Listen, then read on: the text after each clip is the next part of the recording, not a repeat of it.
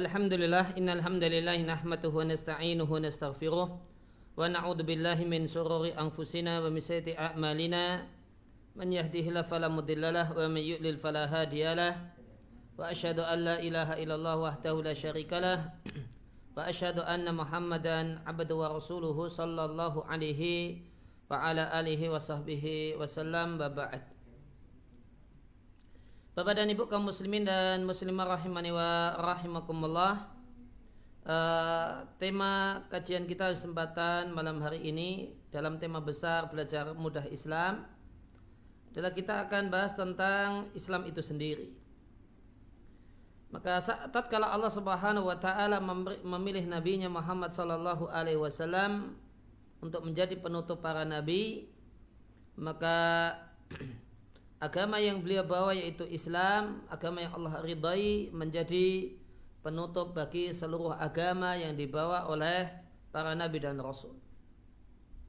Dan di dalam Islam itu kita jumpai hidayah dan petunjuk menuju ridha Allah Subhanahu wa taala.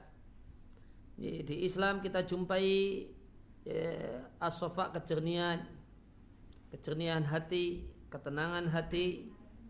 Kita jumpai kebaikan, kebaikan di dunia dan kebaikan di akhirat. Dan kita jumpai keselamatan keselamatan di dunia dari kesesatan dan keselamatan di akhirat dari siksa dan neraka Allah Subhanahu wa taala. Allah Subhanahu wa taala berfirman, "Inna dina indallahil Islam." Sesungguhnya agama yang diterima dan diridai oleh Allah Subhanahu wa taala hanyalah Islam. Karena Islam adalah agama seluruh para nabi. Sehingga Islam itu memiliki dua pengertian. Yang pertama adalah Islam dalam makna yang luas. Dan yang kedua Islam dalam makna yang sempit.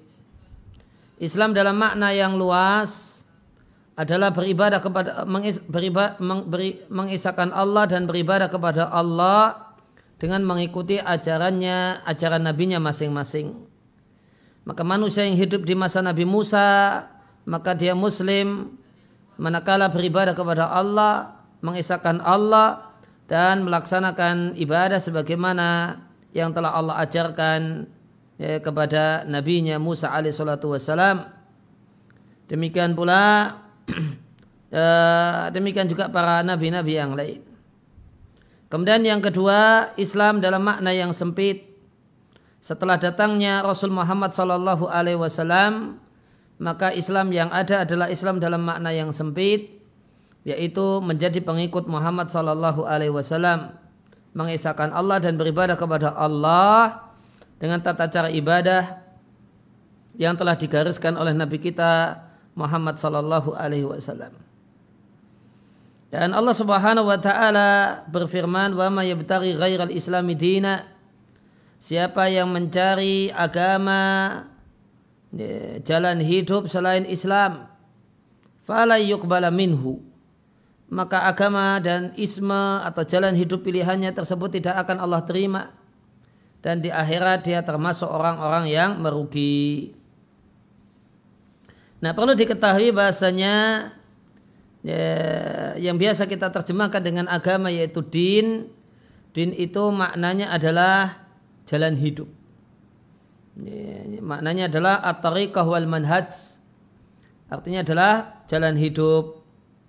Maka jalan hidup seorang muslim itu ya, tunggal, yaitu jalan Islam.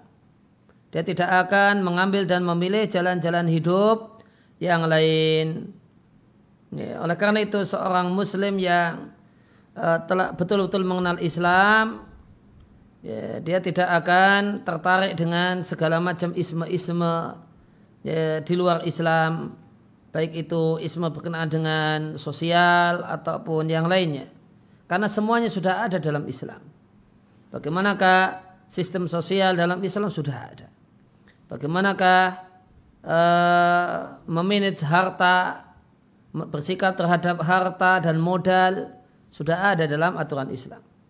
Maka Seorang muslim itu Allah cukupkan dengan Islam sehingga tidak memerlukan isme-isme yang lain, agama-agama yang lain yang tidak sesuai dengan ajaran Islam.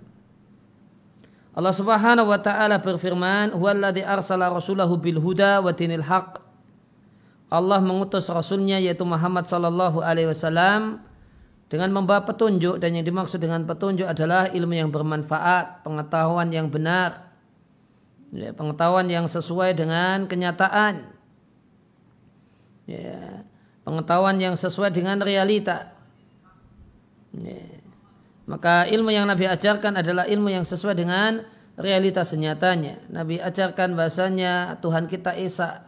Tuhan kita tidak punya anak dan demikianlah realitanya.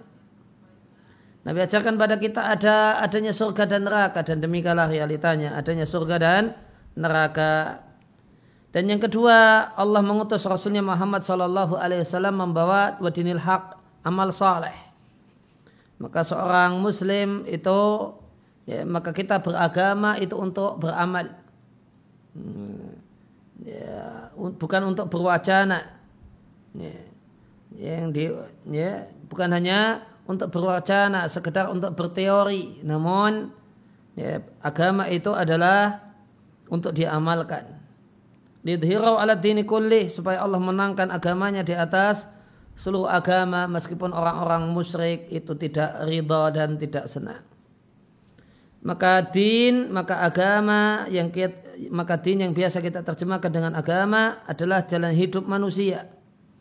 Ya adalah jalan hidup manusia dalam sisi praktek dan demikian juga jalan hidup manusia dari sisi dari sisi pemikiran maka Islam itu adalah jalan eh, jalan hidup ya, dari sisi pemikiran, jalan untuk berpikir, metode untuk berpikir, frame berpikir, demikian juga jalan hidup dalam sisi praktek dan amal. Dan satu hal yang wajib kita yakini ya, bahasanya Allah Subhanahu wa taala adalah pencipta kita. Allah lah yang menciptakan kita dan Allah lah yang paling mengetahui kebutuhan kita. Ya, dan Allah yang mengetahui yang paling manfaat bagi kita manusia. Karena ilmu Allah Subhanahu wa taala adalah ilmu yang demikian luas, ya'lamu ma baina aydihim wa khalfahum. Allah mengetahui apa yang di depan dan apa yang di belakang manusia. Ya, sedangkan manusia tidaklah mengetahui sedikit pun dari ilmu Allah kecuali Allah yang Allah kehendaki untuk Allah bagikan kepada kita manusia. Maka jika kita yakin Allah adalah pencipta kita dan Allah lah yang tahu yang paling tahu kebutuhan kita karena Allah lah yang menciptakan kita, maka ya, maka Allah Subhanahu wa taala lah wajib kita yakini yang paling mengetahui apa yang paling cocok untuk manusia dan apa yang akan memperbaiki kehidupan manusia. Allah lah yang paling tahu tentang apa yang membahayakan kita manusia dan apa yang membuat kita ya, akan membuat sengsara manusia. Oleh karena itu maka orang yang hidup tanpa mengenal Islam maka dia berjalan dalam hidup dengan meraba-raba. Ya, meraba-raba boleh jadi ini manfaat, boleh jadi itu baik. Ya, tanpa tahu pastinya apakah itu manfaat ataukah tidak. Ya, dan seorang muslim tidak perlu demikian, tidak perlu meraba-raba untuk mengetahui kebaikan dan manfaat. Ya, dengan cukup dengan dekat dengan Islam, dekat dengan Al-Quran, dekat dengan Sunnah Nabi Shallallahu Alaihi Wasallam, maka kita akan mendapatkan pencerahan bagaimanakah sikap yang benar, bagaimanakah meniti hidup yang benar. Ini kita akan ya, akan mengenal dengan baik apa yang manfaat bagi diri kita dan apa yang baik untuk diri kita. Maka siapa yang tidak mau dekat dengan Islam, maka dia uh, menyusahkan dirinya. Dan dia adalah seorang yang tidak cinta dengan dirinya karena dengan jauh dari Islam maka orang itu tidak mengenal apa yang terbaik untuk dirinya. Ya, maka agama kita yaitu Islam adalah agama yang memuat ya, ya, yang memuat alal hadfi al-ami fi hadil hayat. Ya, adanya uh, tujuan ya, general dalam hidup ini yaitu beribadah kepada Allah Subhanahu wa taala.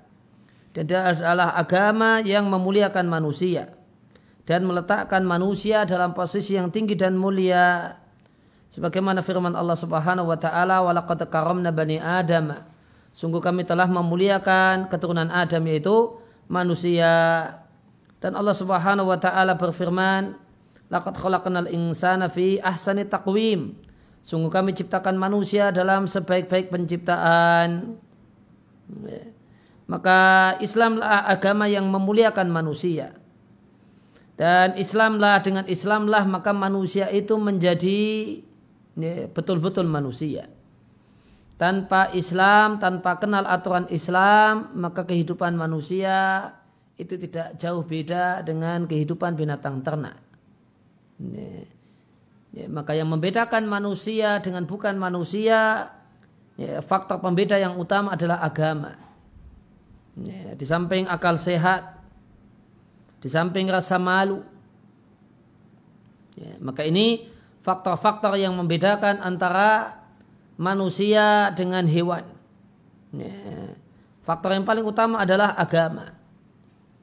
Tanpa mengenal Islam, tanpa mengenal dinul Islam, agama Islam, ya, maka frame berpikir manusia itu ya, tidak sebagaimana layaknya manusia. Bertindaknya orang yang tidak kenal Islam sebagaimana tindakan eh, eh, hewan. Ya, cita-cita orang yang tidak kenal Islam sebagaimana cita-cita hewan. Ya, ya, kecil remaja senang-senang. Nanti kalau sudah bosan sendirian kawin. Ya, punya keturunan, ya, punya anak, punya cucu, habis itu nunggu mati. Hidupnya isinya cuma makan dan tidur. Ya, itu tidak ada bedanya dengan ya, ya, kambing peliharaan manusia, sapi peliharaan manusia dan seterusnya. Ya. Itu ya, maka faktor pembeda yang membedakan manusia dengan hewan adalah agama di samping akal sehat.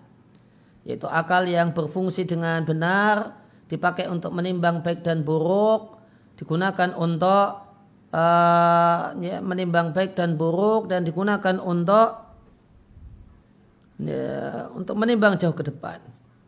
Ya, demikian juga ya, faktor yang lain yang membedakan yang ketiga yang membedakan manusia dengan hewan adalah rasa malu. Ya, maka manusia punya rasa malu untuk berbuat buruk. Hewan tidak punya rasa malu. Ya, maka jika seorang manusia itu hilang rasa malunya, maka kelakuannya sebagaimana kelakuan hewan. Hmm, hewan yang ya, hewan yang tidak punya rasa malu melakukan hubungan badan ditonton oleh banyak orang. Maka manusia yang tidak punya rasa malu pun demikian melakukan hubungan badan ya, divideokan dan dipertontonkan kepada banyak orang dan seterusnya. Hmm. Kemudian maka manusia ya, ala hadal arti di muka bumi ini dan dalam kehidupan di dunia ini memiliki tugas memakmurkan bumi dan membangun bumi wa yatasarrafu bima khalaqallahu fiha kemudian melakukan tindakan ya, dan melakukan berbagai hal ya, berkenaan dengan makhluk yang Allah ciptakan di muka bumi. Dan satu hal yang patut disadari oleh manusia bahasanya selama hidupnya di dunia ini manusia itu dalam proses melewati masa ujian. Ujiannya adalah untuk mengetahui sejauh mana komitmen untuk taat kepada Allah Subhanahu wa taala dan komitmen untuk melaksanakan perintah-perintah Allah Subhanahu wa taala. Maka ini satu hal yang wajib disadari oleh setiap manusia. Bahasanya eh, hakikat hidup kita di dunia ini adalah menjalani masa ujian. Ya, masa ujian yang demikian panjang, bertahun-tahun bahkan berpuluh-puluh tahun. Intinya adalah ujian. Dan kesadaran ini wajib dimiliki karena orang yang sadar kalau dia sedang ujian tentu berbeda dengan orang yang tidak sadar kalau dia uh, sedang menjalani ujian. Allah Subhanahu wa taala berfirman, "Inna ja'alna ma'alal ardi zinatan laha." Kami jadikan berbagai macam hal yang ada di muka bumi sebagai hiasan untuk muka bumi linabluwahum ayyuhum ahsanu amala. ya, supaya kami menguji manusia siapakah dari antara mereka yang terbaik dalam beramal. Siapakah yang paling bagus dalam beramal, siapakah yang paling berkualitas dalam beramal. Maka Allah sampaikan dalam ayat ini bahasanya hidup kita di dunia adalah ujian. Dan materi pokok ujian adalah siapakah di antara kita yang terbaik dalam beramal. Materi ujiannya bukanlah siapa di antara kita yang paling banyak dalam beramal. Namun eh, materinya adalah siapakah yang paling berkualitas dalam beramal. Meskipun jika amal itu banyak plus berkualitas tentu itu ya, lebih ya, lebih bagus lagi. Kemudian dan kehidupan yang kita alami di muka bumi ini ya, adalah tempat untuk kita melakukan sejumlah amal yang Allah wajibkan kepada kita. Dan di bumi ini adalah tempat kita berhenti dari berbagai aktivitas yang dilarang oleh Allah Subhanahu wa taala. Dan setelah berakhirnya kehidupan kita di muka bumi ini, wajib kita yakini akan ada kehidupan yang lain. Dan kehidupan yang lain tersebut pilihannya cuma dua, ke surga ataukah ke neraka. Siapa yang merespon positif perintah-perintah Allah dan mentaatinya, berhenti dari hal-hal yang Allah larang, maka dialah orang yang berhak untuk ya, hidup selamanya dalam nikmat di surga Allah Subhanahu wa taala. Dan siapa yang memilih jalan durhaka terhadap perintah-perintah Allah dan perintah Allah yang paling utama adalah tauhid, beribadah hanya kepada Allah Subhanahu wa taala dan tidak mau tunduk dan patuh untuk taat kepada Allah dan aturan-aturan Allah. Ya dan aturan Allah yang paling pokok adalah ibadah hanya untuknya maka dia adalah orang yang berhak untuk mendapatkan siksa selamanya ya.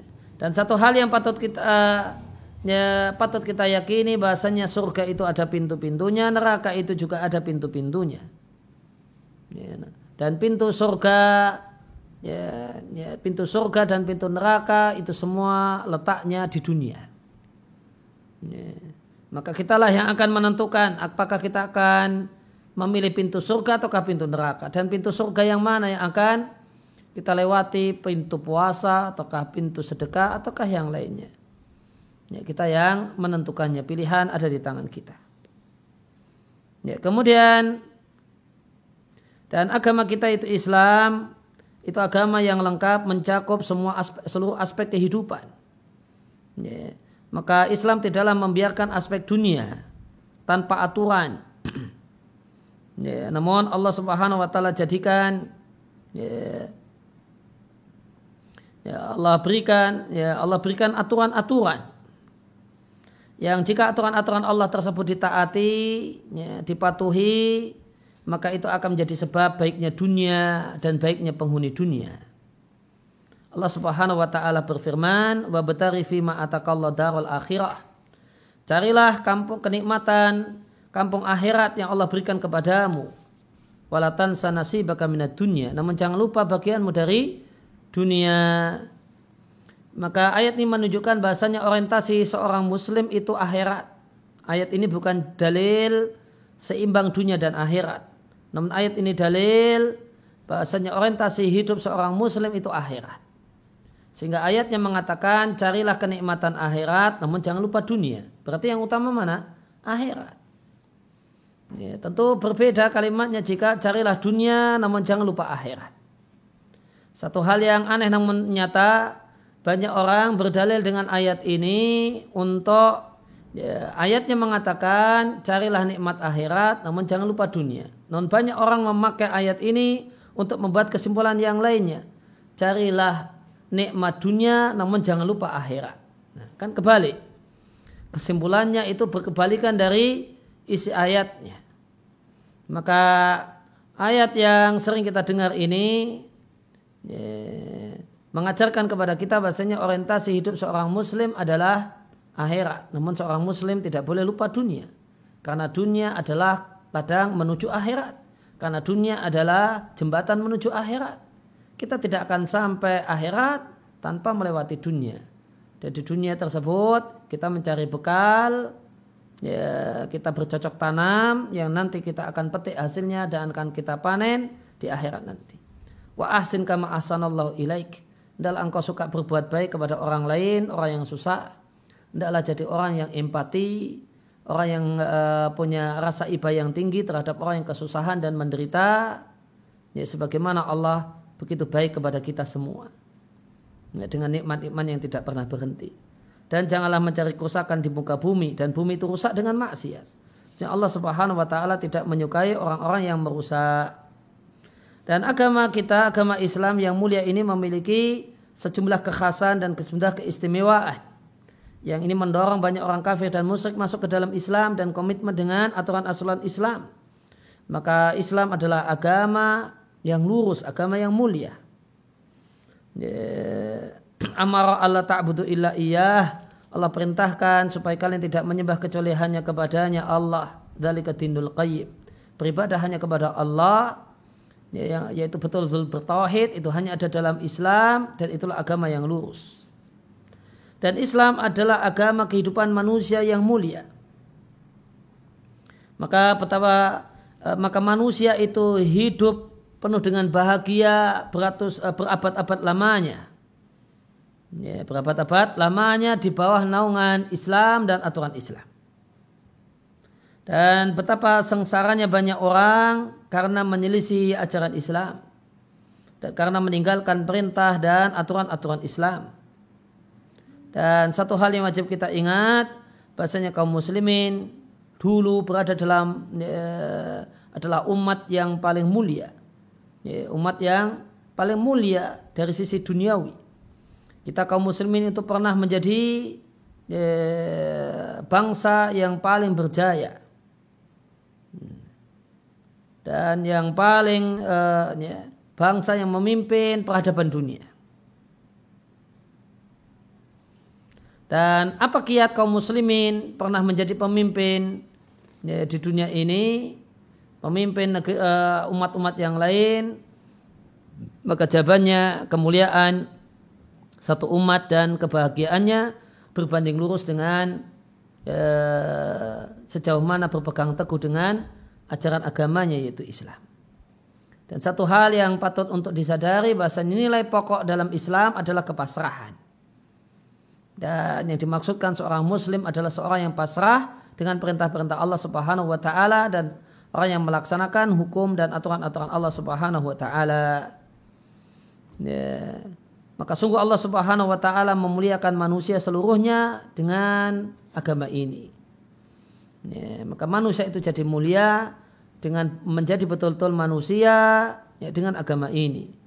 Maka Islam adalah agama yang sempurna, jalan hidup yang lengkap, ya, dan ya, tidak ada seorang pun betapa hebatnya ilmu dan pengetahuannya tidak akan mampu menjumpai Eh, kejelekan dan kekurangan yang ada pada agama Islam ini. Karena Allah Subhanahu wa taala telah menyempurnakan Islam sebagaimana firman Allah taala, "Al-yauma akmaltu lakum dinakum wa atmamtu 'alaikum ni'mati wa raditu lakumul Islam madina." Ya, sungguh hari ini yaitu tanggal uh, yaitu di padang Arafah tanggal 9 Dzulhijjah ya, di tahun ke-10 ya, Hijriah Allah Subhanahu wa taala telah menyempurnakan agama kalian dan telah melengkapkan nikmat-nikmat Allah untuk kalian dan Allah ridha ya, Islam sebagai agama kalian. Artinya hendaknya karena Allah ridha Islam sebagai agama ya, sebagai agama kita maka adalah kita kaum muslimin ridha dan puas dan merasa cukup dengan Islam dan tidak mencari isme-isme yang lain baik itu komunisme, ateisme ataupun yang lain maka seorang muslim wajib kona'ah. Di samping kona'ah dengan rezeki yang Allah subhanahu wa ta'ala berikan sehingga tidak rakus dengan dunia, ya, seorang muslim semestinya juga kona'ah dengan agama yang Allah subhanahu wa ta'ala uh, anugerahkan kepada kita. Sehingga kita tidak mencari agama yang lain. Kita tidak mencari jalan hidup yang lain selain Islam. Kita hanya ingin hidup kita diatur oleh Eh, Allah Subhanahu wa taala diatur oleh Islam. Demikian uh, materi pengantar uh, kesempatan malam hari ini wasallallahu ala nabiyina Muhammadin wa ala alihi wasallam wa alhamdulillahi rabbil alamin. Nah, monggo. Baik Ustaz. Alhamdulillah ini materi uh, pengantarnya sangat singkat sekali dan kita mungkin akan dilebihkan waktunya untuk uh, sesi tanya jawab ya demikian. Baik untuk jemaah yang ingin bertanya silahkan uh, boleh raise hand ataupun juga melalui chat. Nanti insya Allah akan Anda sampaikan pertanyaannya ke Ustadz. Yang pertama, oh ada yang dari Bella, silahkan untuk Ukti Bella. Assalamualaikum warahmatullah. Waalaikumsalam warahmatullah. Afan Ustadz uh, mau bertanya, bagaimana cara mudah mengenali Islam kepada anak dan bagaimanakah yang pertama kali harus kita ajarkan kepada anak kita? Uh, terus bolehkah saya bertanya di luar tema nih Tad? Ya, monggo silahkan. Gini Tad, uh, gimana dalam Islam hukum berjualan di marketplace, di mana marketplace itu dana yang masuk dari konsumen akan masuk terlebih dahulu ke rekber atau rekening bersama marketplace tersebut. Dan dikhawatirkan dana tersebut bisa dibungakan oleh pihak marketplace. Nah, apakah kita selaku penjual ikut berdosa? Ya. Yeah. hal itu. Nah, itu saja mungkin pertanyaan saya. Terima kasih. Jazakumullah Ustaz. Nah, uh, Yang pertama tentang cara mengenalkan Islam kepada anak, ya, maka kenalkan yang pokok, ya, kenalkan hal yang pokok dan mendasar dalam Islam yaitu lima rukun Islam dan enam rukun iman. Kemudian jelaskan dan kita upayakan untuk bisa menjelaskan uh, kepada anak uh, lima hal tersebut dan enam hal itu dengan bahasa yang bisa dipahami oleh anak. Ya, ya. sampaikan bahasanya kita ini Muslim Nah, muslim itu punya uh, mengimani enam hal dan melaksanakan lima hal. Dan yang pokok adalah kita kenalkan bahasanya uh, tauhid kepada anak. Ya, sampaikan bahasanya Allah lah yang menciptakan bapak, uh, ayah, menciptakan bunda, menciptakan matahari, rembulan, semuanya Allah yang menciptakan. Oleh karena itu kita harus bersyukur kepada Allah Subhanahu wa taala wujud syukurnya adalah dengan rajin sholat, rajin ngaji, rajin baca Quran dan seterusnya. Uh, kemudian tentang jual beli di marketplace uh, dan dana mengendap di rekber sampai barang itu sampai ke pembeli, maka tujuan dari dana itu ada di rekening bersama itu tujuannya adalah pengamanan, bukan tujuannya menghutangi uh, pemilik ya, marketplace. Ya, ya, dan itu bukan satu hal yang menjadi maksud. Maksud kita adalah beli barang dan mendapatkan barang yang kita inginkan dan dalam keadaan aman. Ya, setelah sehingga setelah barang itu sampai, barulah uang kita akan diserahkan oleh pihak marketplace kepada penjual. Ya, maka Wallahu taala a'lam maka kita tidaklah terkena e, dampak dari bunga yang terjadi di situ karena itu bukanlah maksud kita dan itu bukanlah hal yang kita cari. Seandainya mungkin ada bank yang tidak demikian dan marketplace-nya e, adalah orang yang mengenal aturan dengan baik maka tidak akan e, ya maka tidak akan memilih rekening-rekening yang semacam itu. Ya demikian pandangan pribadi saya meskipun boleh jadi ada uh, pandangan yang lain dalam masalah ini. Nah. Baik, berikutnya pertanyaan dari Ukti Yuniarti, silahkan. Ukti Yuniarti, silahkan.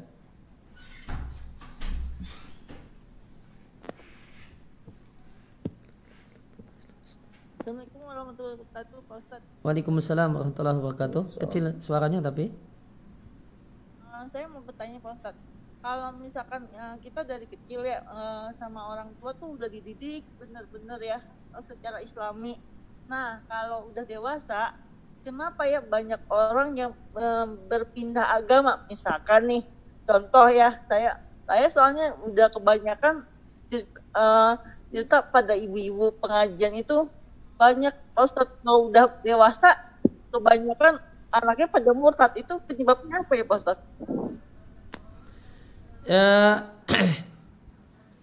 ya setelah uh, kecil dididik dengan baik dengan Islam, kemudian setelah dewasa kok malah jadi ateis, agnotis atau uh, murtad ke agama yang lain. Apa faktornya? Uh, faktor yang pertama adalah faktor lingkungan, lingkungan pergaulan, pergaulan dunia nyata ataupun di dunia maya, teman. Teman di dunia maya itu boleh jadi namanya blog, namanya situs, namanya website, namanya uh, grup-grup ini dan itu, grup WA, grup Facebook dan yang lainnya. Ya. ya. Maka ketika orang itu penasaran misalnya dengan faham ateis, akhirnya kemudian baca blog-blog mereka, situs-situs mereka, masuk ke grup-grup mereka, ya maka awalnya penasaran, ya, namun akhirnya terkesan dan akhirnya saya jadi murtad tanpa sadar.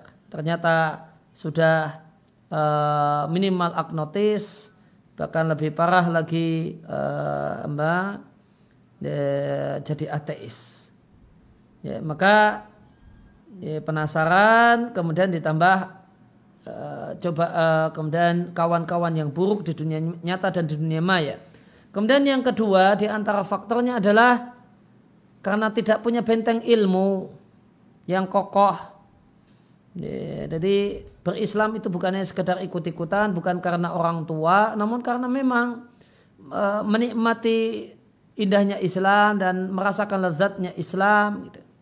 Bukannya sekedar ikut-ikutan. Maka orang yang meng, mengimani atau kemudian mengilmu Islam dengan baik, insya Allah lebih kokoh. Di samping yang ketiga, tentu hidayah dari Allah Subhanahu Wa Taala. Nah,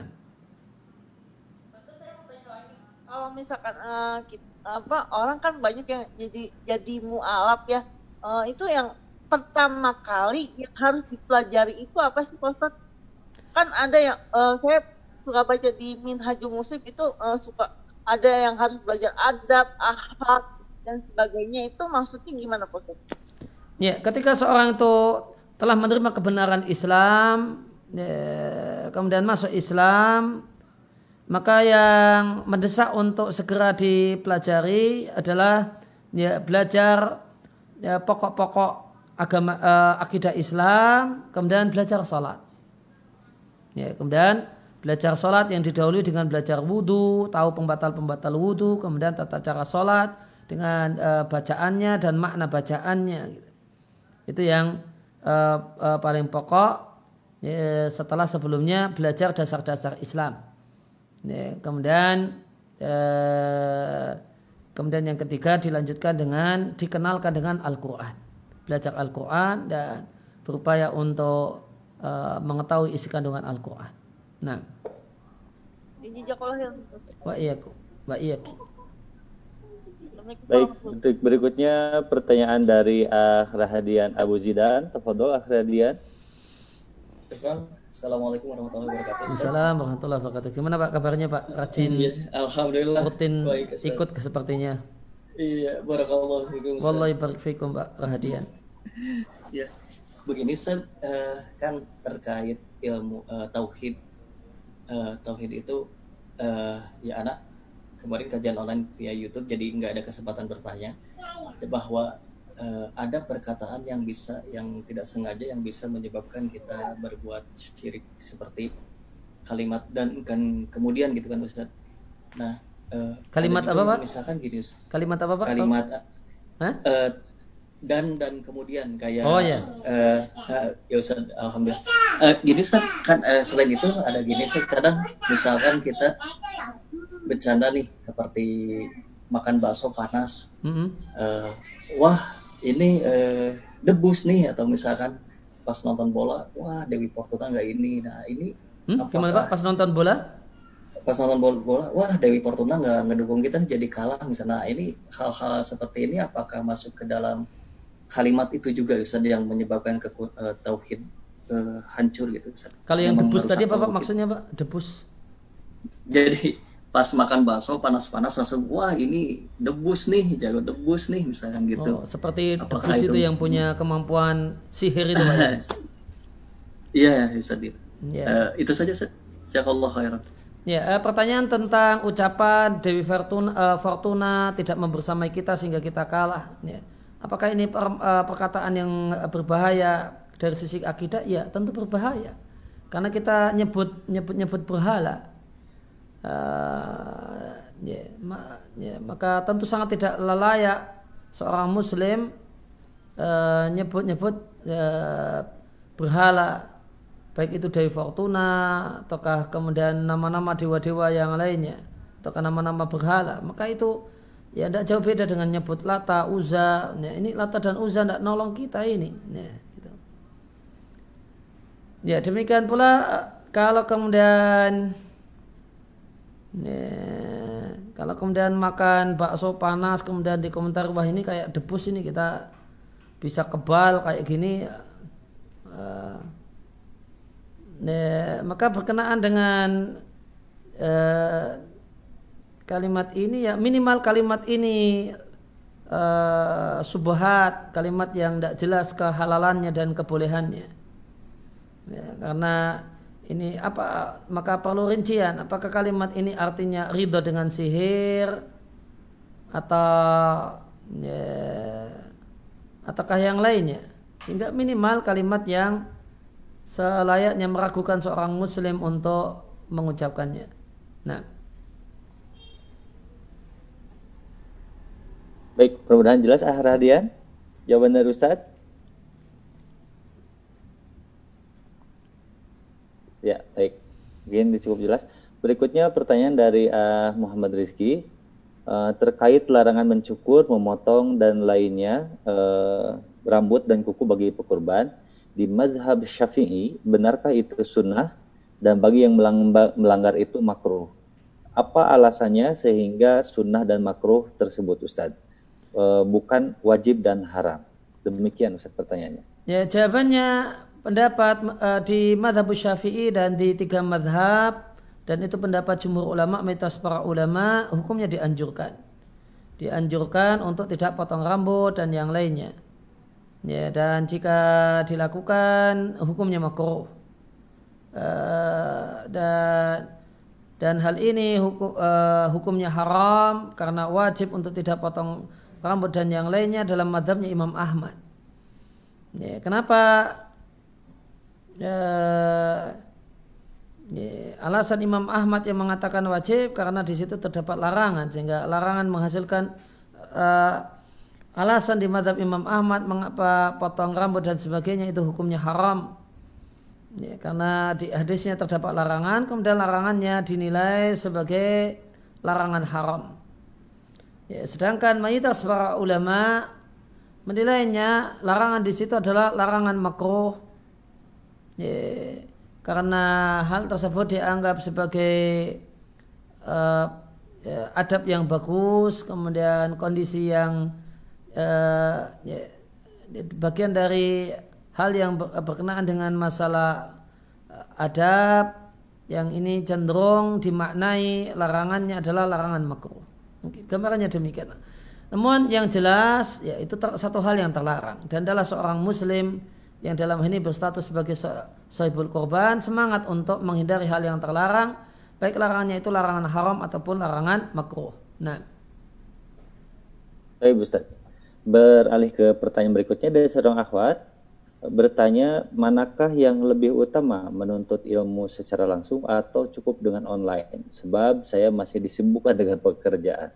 Jazakallahu khairan. Demikian Ustaz pertanyaannya. Ya untuk untuk terutama untuk wanita maka karena yang terbaik bagi wanita itu betah di rumah dan tinggal di rumah maka jika sudah cukup dengan kajian online dari rumah, maka saya sarankan untuk tidak keluar rumah. Namun jika uh, ketika kajian di online di rumah itu bisa uh, bisa dimaksimalkan, ya, karena betul-betul serius mengikuti, mencatat dan seterusnya, ya, sehingga bisa kemudian menikmatinya dan itu sudah cukup dengannya maka cukupkan dengan hal itu. Ya, itu yang terbaik. Terlebih lagi jika ada kesibukan dengan uh, dengan anak kecil karena punya momongan dan yang lainnya. Nah baik. Selanjutnya pertanyaan dari seorang Ahmad juga uh, Ustaz kapankah kita diperbolehkan untuk menggunakan penanggalan masehi apakah tanggal Masehi boleh digunakan kapan pun asalkan kita juga menyertakan dengan tanggal Hijriahnya? Demikian pertanyaannya Ustaz. Ya, maka jika penanggalan Masehi itu diikuti dengan uh, penanggalan Hijriah maka tidak masalah. Ya, maka sangat tidak bermasalah. Kemudian kalau kita gunakan penanggalan Masehi karena satu keperluan karena kita berkomunikasi dengan orang yang fahamnya juga hanya penanggalan masehi. Kita kita sebut nanti ya uh, uh, hutangnya saya bayar tanggal sekian pakai hijriyah orangnya malah tidak nyambung tidak faham. Maka kita diperintahkan untuk berbicara kepada orang lain sesuai dengan kemampuan akalnya dan pemahamannya maka sikap yang tepat dalam kondisi itu ya mengacu pada penanggalan masehi karena kalau kita sebutkan penanggalan Hijriah malah orangnya tidak faham apa yang diinginkan dan apa yang dimaksudkan. Nah, baik beralih ke pertanyaan berikutnya dari seorang ikhwan. Bismillahirrahmanirrahim. Eh, adat atau uruf bisa menjadi penentu hukum. Benarkah ini Ustaz? Lalu bagaimanakah ketentuan uruf yang bisa menjadi penentu hukum? Demikian Ustaz pertanyaannya. Ya budaya itu bisa menjadi penentu hukum dalam hal-hal yang tidak diatur detail oleh syariat, semacam berbuat baik kepada orang tua. Gimana uh, yaitu berbuat baik dengan ucapan dan perbuatan. Nah, berbuat baik pada orang tua dengan ucapan dan perbuatan itu bentuk realnya apa? Kembali kepada budaya. Ya, maka misalnya di Jawa Tengah ya berbuat baik kepada orang tua kalau pakai berbahasa dengan orang tua pakai bahasa Jawa yang halus Nah, ya maka ya itulah berbuat baik kepada orang tua di Jawa Tengah. Yang ini boleh jadi berbeda kalau orang itu tinggal di Jakarta atau yang lainnya. Ya, menghormati tamu. Ya. Ya, tidak diatur detail oleh syariat gimana bentuk menghormati tamu. Uh, maka kembali kepada budaya. Budaya mengatakan bentuk menghormati tamu ya pakai hem, pakai kemeja, tidak nemui tamu cuma pakai kaos oblong atau malah telanjang dada. Ya, maka kita katakan wajib ya menemui tamu dengan memakai hem ya, atau minimal kaos. Tidak boleh nemui tamu telanjang dada atau cuma pakai singlet, kaos oblong. Nah apa dasarnya? Ya karena budaya mengatakan itulah bentuk menghormati tamu. Itu gambaran dari kaidah yang ditanyakan. Nah. Baik, pertanyaan berikutnya ini eh, pertanyaan dari seorang akhwat juga. Ustaz yang dimaksud dengan adab dan akhlak mohon diberikan contohnya Ustaz, adab dan akhlak dalam Islam. Ya, akhlak itu ya, ada yang akhlak yang terpuji dan akhlak yang tercela. Akhlak itu cermin hati dan orang ketika seorang itu punya akhlak maka dia melakukan satu hal ya, tanpa memaksakan diri. Itu namanya sudah jadi akhlak. Maka dia punya akhlak dermawan. Maka untuk jadi dermawan, dia tidak harus memaksakan diri. Ya, namun itu sudah uh, auto, itu sudah otomatis, itu sudah refleks. Nah, maka itu uh, namanya uh, telah memiliki akhlak. Dalam hal ini karena uh, dermawan maka akhlak yang mulia. Namun kalau sombong maka akhlak yang tercela. Adab ya ada ada adab makan, ada adab bertemu orang. Ya, maka adab makan dengan tangan kanan tidak sambil berdiri dan seterusnya. Dan adab ada adab yang luhur dan ada adab yang jelek. Ini ada adab yang luhur, ada adab yang jelek. Adab yang luhur ya, ketika berjumpa dengan tetangga, melewati tetangga nyapa. Ini Eh, nyapa, memelankan kendaraan, mengucapkan salam dan menyapa tetangga. Nah, adab yang buruk ketika papasan sama tetangga malah membuang muka. Itu contoh adab dan akhlak. Nah. Baik. Berikutnya ada pertanyaan dari seorang ikhwan juga. Bismillahirrahmanirrahim. Uh, Barakallahu fiqh Ustaz. Bagaimanakah caranya mu'alaf dan orang awam belajar Islam dengan mudah? Sementara ketika belajar fikih akan menemui banyak sekali perbedaan pendapat. Demikian Ustaz pertanyaannya. cara yang mudah adalah memanfaatkan fasilitas uh, ya, fasilitas yang uh, terdekat yang ada. Hubungi ustadz terdekat yang bisa dimintai saran, ya, yang memungkinkan untuk dijumpai, ditemui, kemudian minta saran. Ya, itu cara yang paling praktis. Ya. Kemudian kalau belajar fikih maka kiat pokoknya ya belajar fikih pada satu orang supaya tidak bingung. Ya. Nanti kalau kalau sudah belajarnya sudah mapan, kemudian kenal eh, pendapat-pendapat uh, yang lain tidak mengapa. Tapi kalau di awal-awal belajar cukupkan diri dengan satu guru yang kita angkat dan kita jadikan sebagai guru ngaji dalam masalah fikih. Nah, baik. Baik Ustaz, syukur. Ini berikutnya pertanyaan dari Benazir Bayas. Uh, suami Ana bekerja sebagai kontrak jasa di sebuah perusahaan Ustaz. Pekerjaan tersebut sudah diselesaikan oleh suami Ana, tinggal menunggu pembayaran dari perusahaan tersebut. Dalam kurung, karena perusahaan membutuhkan waktu dalam pencairan dana. Maksudnya, bolehkah suami Ana meminta orang untuk menggantikan modal pekerjaan tersebut sehingga orang yang menggantikan modal tersebut yang mendapatkan keuntungan dari pekerjaan tersebut? Demikian Ustaz pertanyaannya. Uh, jadi uh, dia mau berhutang gitu ya ceritanya ya. Baik untuk uh, untuk umum Benazira Bayas boleh menjelaskan secara detail? Silahkan langsung melalui voice audio untuk dikonfirmasi pertanyaannya.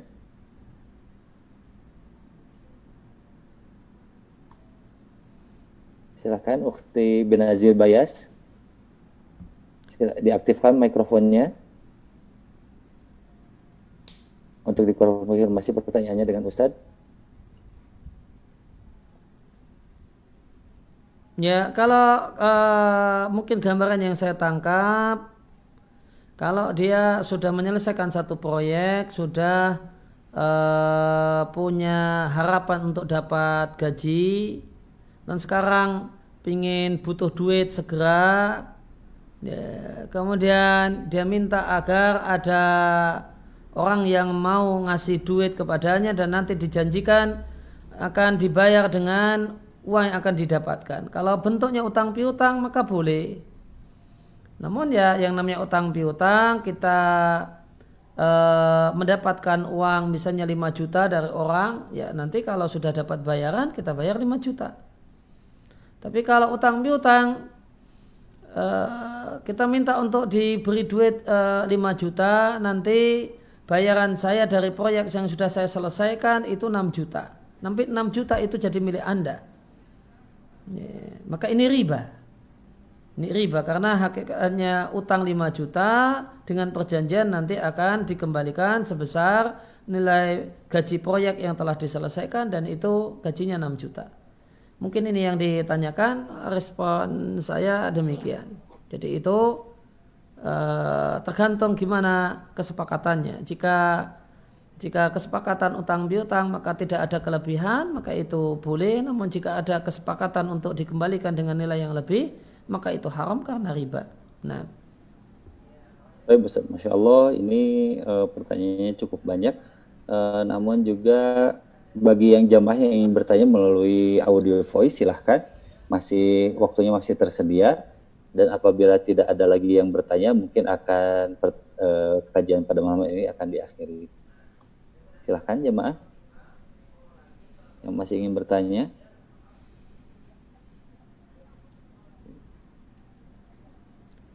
Uh, Baik, Ustaz. Ini pertanyaan chat habis. Pertanyaan, pertanyaan chat juga habis. Mungkin dari YouTube, Ustaz? Ada uh, yang bertanya? Ada di YouTube. Sebentar. Ada pertanyaan, Mas Gin? Yang ikuti di YouTube? Tidak ada di di YouTube Ustaz Arsunanda kan tidak ada? Tidak ada? Iya. Oh, monggo itu Mbak Bella. Mohon Mbak Bella silakan.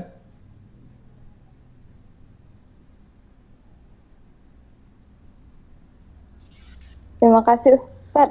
Ya. Uh, maaf Ustaz, saya mau nanya di luar tema lagi nih. Silakan. Jadi, Saya punya usaha jasa percetakan. Iya. Nah, jadi saya takut dalam transaksi yang saya lakukan itu tidak sesuai syariat Islam, Ustadz. Iya. Maksudnya menjual sesuatu yang bukan menjadi milik saya. Jadi contohnya gini, Tad.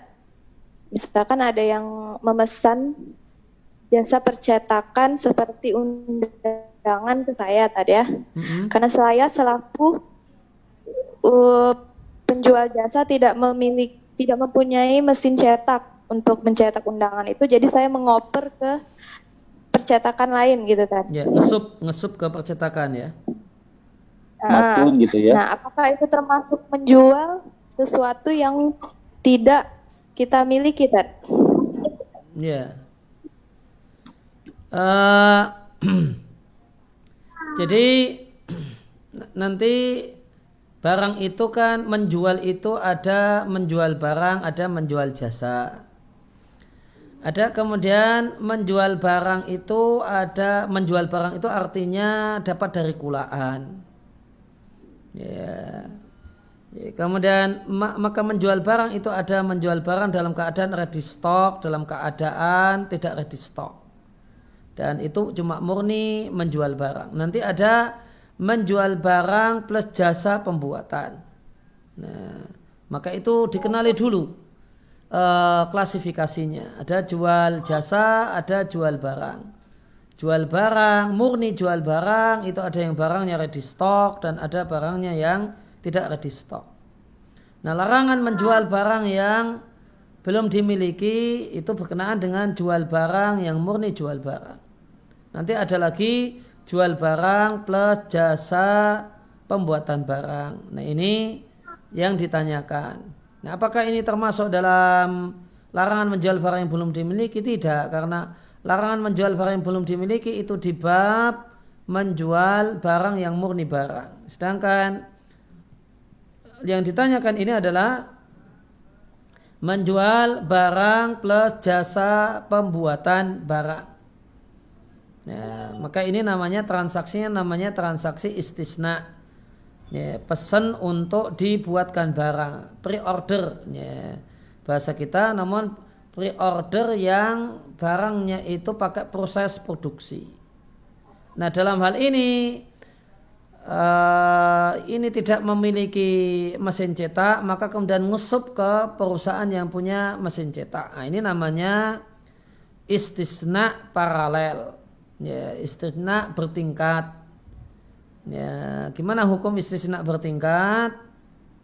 Ya, jadi ini eh, dari pihak ini Mbak Bella ini cuma desain gitu, desain undangan. Setelah itu cetaknya dibawa ke perusahaan percetakan tertentu. Nah, ini namanya istisna bertingkat, istisna paralel. Dan ini hukumnya boleh dengan syarat utama.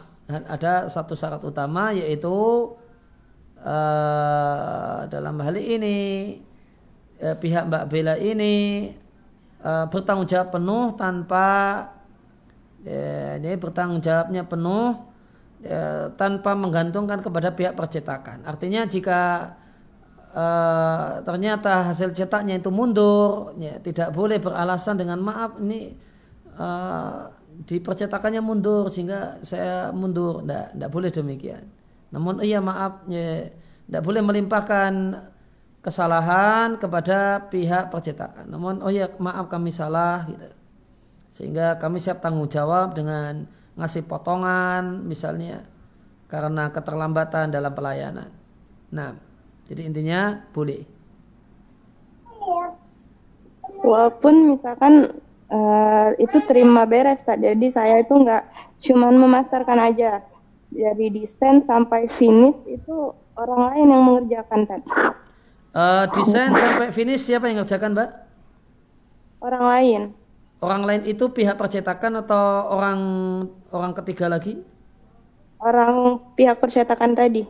Oh, pihak Jadi percetakan. saya itu cuma memasarkan aja nah, kayak gitu nah. Hmm. Ya, maka asalkan tanggung jawabnya eh, Mbak Bella itu penuh, hukumnya boleh. Artinya tidak menyalahkan. Oh ini kok desainnya demikian. Oh ya maaf ini uh, ini enggak kemudian nyalahkan.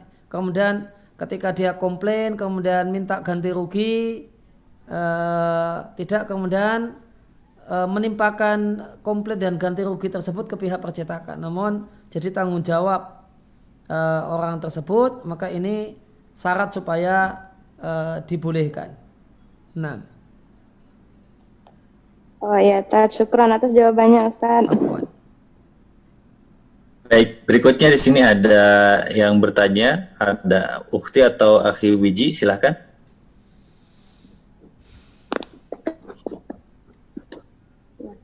Sakit. Halo. Ya. Silakan. Ya, silakan. Uh, uh, Ustadz, uh, saya mau bertanya soal Islam uh, mengaji Islam yang sebenarnya. Nah di daerah saya itu saya dari Wonogiri, terus kajian-kajian uh, di tempat kami itu masih menggunakan alat-alat musik, misalkan kan pakai rebana gitu. Terus pengajian rutin setiap malam Jumat itu dibarengi dengan makan-makan sama arisan. Nah itu bagaimana hukumnya Ustadz? Ya, uh, tentu hukumnya di sini ada hukum panitia, ada hukum penyelenggara, ada hukum untuk uh, peserta. Ya, maka nanti beda beda-beda. Kalau kalau untuk panitia ya dan penyelenggara maka tentu ya, keadaan pengajian yang demikian itu ya tidak ya tidak semestinya ya perlu diubah meskipun ya bisa kita katakan ya namanya perubahan perlu pelan-pelan. Adapun untuk peserta orang yang di e, diundang ya, maka adanya pengajian pakai acara makan-makan tidak masalah. Adapun pengajian pakai tadi hal yang lainnya yang disebutkan, maka itu misalnya datang di awal itu adanya di awal acara, kemudian kita datangnya telat, ngambil pengajiannya dan pengajiannya materinya manfaat ya. maka tidak masalah insya Allah taala asalkan materinya materi yang manfaat. Itu untuk uh, untuk orang yang datang. Terus ini masih pakai uh, acara ritual-ritual misalkan kayak tiga hari tujuh hari gitu itu pak. Terus pakai juga robana gitu kan Nah, itu itu bagaimana cara uh, kita menghindari gitu Ustaz? Ya, kiat pokoknya adalah fatakullah mastata'tum di surat uh, At-Taghabun ayat yang ke-16 Allah katakan bertakwalah kalian kepada Allah semaksimal kemampuan kalian. Ya, kita jika kita tidak cocok ya, maka kita minimalisir semaksimal mungkin. Maka yang namanya uh, mengubah kepada keadaan yang lebih baik itu tidak harus berubah 180 derajat. Berkurang itu juga satu uh, sudah satu tergolong satu keberhasilan. Nah, oke. Oh, misalkan kita masih tetap bisa menghadiri, tapi mungkin kita ngambil yang pas pengajiannya gitu, Ustadz ya? Ya, intinya diminimalisir kalau tidak bisa lepas total ya diminimalisir semaksimal mungkin yang bisa kita pelan -pelan, lakukan. Tapi kita kita uh, maksudnya itu melawan diri saya sendiri. Intinya gini saya harus bisa, saya harus pelan-pelan uh, meninggalkan adat istiadat itu atau mungkin ritual-ritual itu begitu Ustaz. Ya kalau kita sepakat kalau itu satu hal yang tidak benar ya wajib untuk uh, ditinggalkan, adapun teknis meninggalkannya adalah fatakullah mastata'tum, bertakwalah kalian kepada Allah semaksimal kemampuan kalian. Ya, insya Allah. Ya, jazakumullah khairan kan uh, Pak Ustadz atas uh, jawabannya. Nah. Syukuran wassalamualaikum warahmatullahi wabarakatuh. Afwan. Wassalamualaikum warahmatullahi wabarakatuh. Baik, pertanyaan berikutnya ini Ustaz ada dari chat kembali uh, dari Ikhwan yang tadi. Uh, untuk ulama yang tidak menisbatkan diri pada satu mazhab tertentu terkait usul fikih ulama tersebut, bagaimanakah itu Ustaz? Kemudian menurut sebagian pendapat yang ulun eh, ketahui ulun ketahui bahwa boleh beramal dengan hadis doif dalam perkara uh, fadilah amal ya. Lalu bagaimanakah orang awam mengetahui suatu derajat hadis sementara tidak bisa menentukan derajat hadis? Demikian Ustaz pertanyaannya. Ya, ada dua pertanyaan. Untuk pertanyaan yang kedua, jika demikian, ya maka yang bisa mengamalkan kaidah tersebut, ya berarti bukan orang awam, namun harus orang yang sudah berilmu sehingga dia tahu oh ini hadis yang daif dan daifnya daif yang ringan maka boleh diceritakan untuk motivasi. Nah kalau orang yang murni awam ya, ya tidak bisa bertindak demikian. Ya, karena syaratnya ya untuk fadail amal untuk motivasi daif daifnya daif yang ringan. Dan untuk mengetahui ringan dan tidak perlu ilmu. Kemudian tentang usul fikih ulama yang tidak terikat dengan madhab tertentu maka ya, ya tentu yang jelas ketika kita akui beliau adalah seorang ulama maka tentu kita yakini dan kita berusnudan kepada beliau bahasanya beliau tidaklah berpendapat kecuali dengan dasar ilmu. Ya, karena beliau adalah orang yang berilmu. Nah, cukup dengan itu kita uh, berbaik sangka kepada beliau. Nah. Baik, selanjutnya ada pertanyaan dari seorang ikhwan juga. Ustaz, bagaimanakah dengan seseorang yang merasa dirinya seperti calon penghuni neraka, terkadang membuat hari-harinya dalam kemurungan? Bagaimana menurut nasihat Ustaz? Ya, maka itu sikap yang benar. Sikap yang tidak benar itu namanya takut kepada Allah yang berlebihan. ya, takut kepada Allah tidaklah seluruhnya terpuji. Ada yang terpuji dan ada yang tercela. Takut kepada Allah yang terpuji, manakala rasa takut tersebut mendorong untuk semangat beribadah dan mendorong untuk menjauhi segala bentuk maksiat. Adapun takut kepada Allah Subhanahu wa taala yang tercela, ada takut kepada Allah yang menyebabkan putus asa dari kasih sayang Allah Subhanahu wa taala, putus asa dari ampunan Allah Subhanahu wa taala.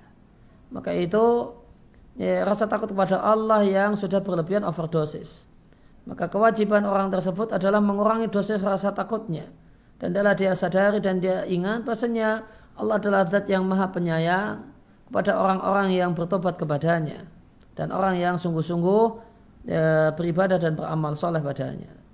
Nah.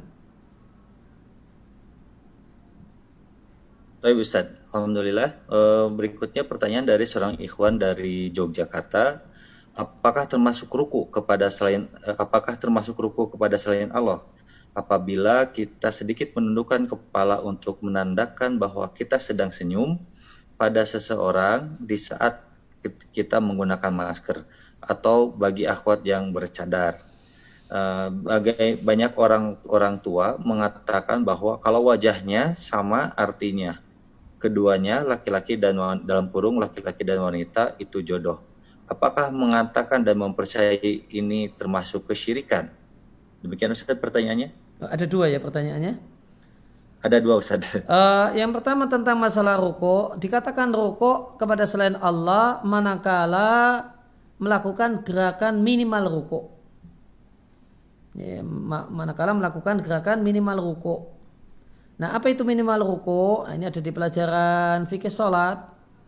Seorang itu dikatakan melakukan minimal ruko manakala dia membungkukkan badan ya, yang kira-kira dengan posisi bung, membungkukkan badan seperti itu tangannya bisa menyentuh di bisa menyentuh lutut dan bisa memegang atau bisa memegangi lutut.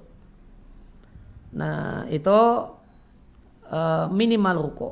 Ya, kalau orang itu melakukan minimal ruko pada selain Allah ya, dalam maka nanti jika itu tujuannya adalah tujuan uh, tujuan untuk menghormati menghormat uh, menghormati orang maka ini cara penghormatan yang tidak benar.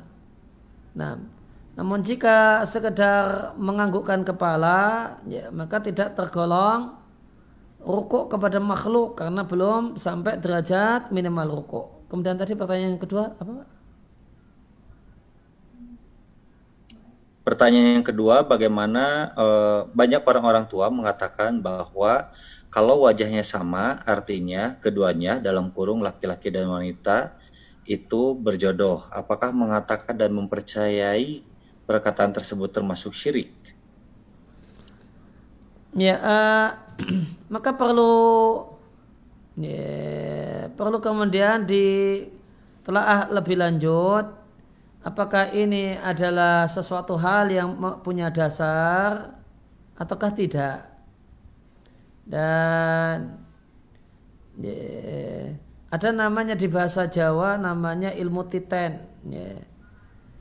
nah jika jika itu dasarnya adalah ilmu apa ya ilmu mengetar memberi, mengetarai sesuatu ya maka bisa jadi tidak termasuk kemusyrikan nah orang Arab itu punya ilmu titen atau ya, pengetahuan berdasarkan pengamatan yang disebut dengan kofah.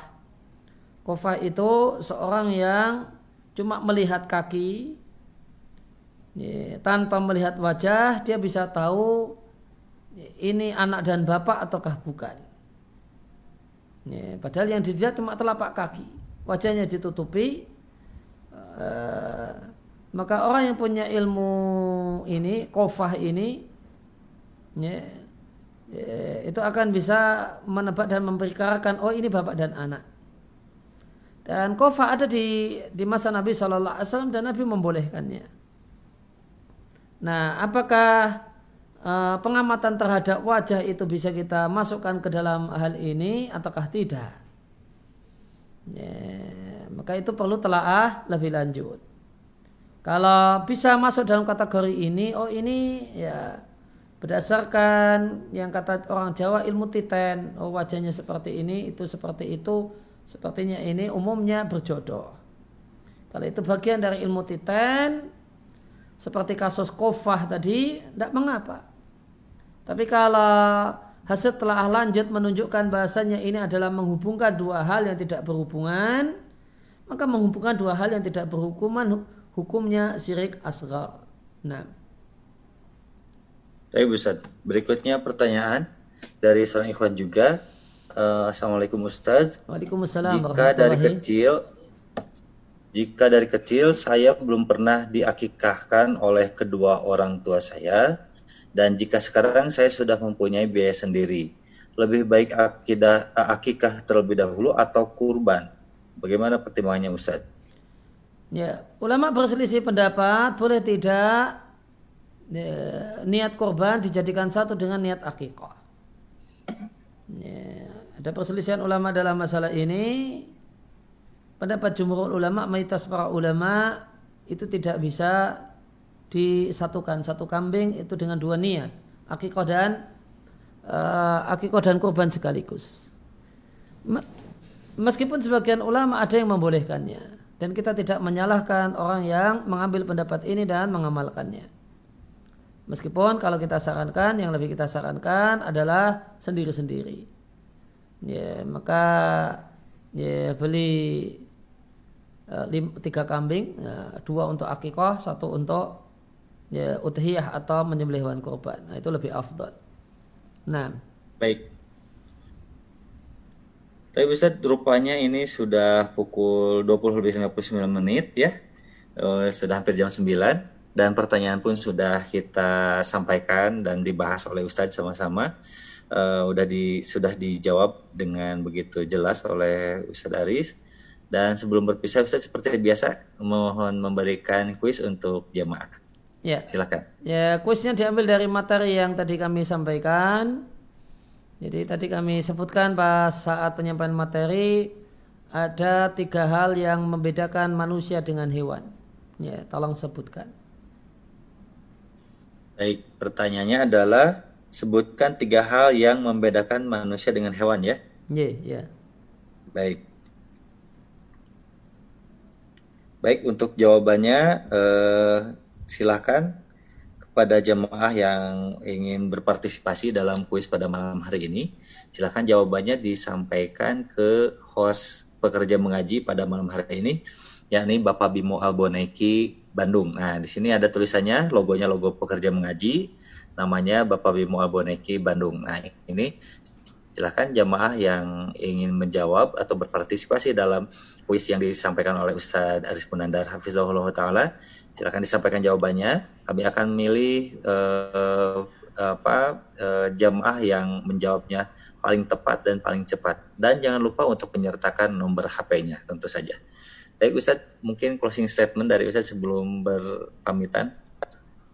Ya demikian uh, materi yang kita kaji uh, dan hal yang uh, yang penting, yang pokok adalah jaga semangat untuk terus belajar dan belajar. Dengan kita semakin belajar kita akan tahu kekurangan diri kita, kemudian kita semakin bisa berupaya untuk menyempurnakannya, memperbaikinya. Ya, e, tidak ada orang yang terlahir dalam keadaan berilmu. Ya, semua kita lahir dari perut ibu dalam keadaan tidak tahu. Maka bodoh itu bukanlah satu hal yang tercela. Karena itulah keadaan setiap orang ketika lahir dari perut ibunya namun yang tercela adalah merasa nyaman dengan kebodohan. Kemudian tidak ada semangat untuk belajar dan memperbaiki. Itu yang tercela. Kemudian bertahan di zona aman dan zona amannya adalah zona aman penuh dengan ketidaktahuan alias kebodohan. Demikian kurang lebih yang bisa kami sampaikan. Wassalamualaikum warahmatullahi wabarakatuh. Baru da'wana alhamdulillahi rabbil alamin. Kurang lebihnya mohon maaf. Sebelumnya seiring dengan berdoa kepada Allah Subhanahu wa taala agar Allah Subhanahu wa taala memberikan limpahan pahala kepada semua orang yang hadir di majelis virtual ini. Semoga kehadiran kita Amin. dan kebersamaan kita di majelis ini Allah catat sebagai amal soleh dan amal ibadah yang memperberat timbangan kebajikan kita di sisi Allah Subhanahu wa taala dengan juga kami ucapkan terima kasih kepada segenap panitia dan segenap pihak uh, yang mendukung dan berkontribusi untuk berjalannya acara ini dengan lancar. Semoga Allah Subhanahu wa taala berikan pahala yang berlimpah di dunia dan di akhirat untuk uh, uh, untuk beliau-beliau semua. Demikian uh, mohon uh, undur diri. Ya, wassalamualaikum warahmatullahi wabarakatuh.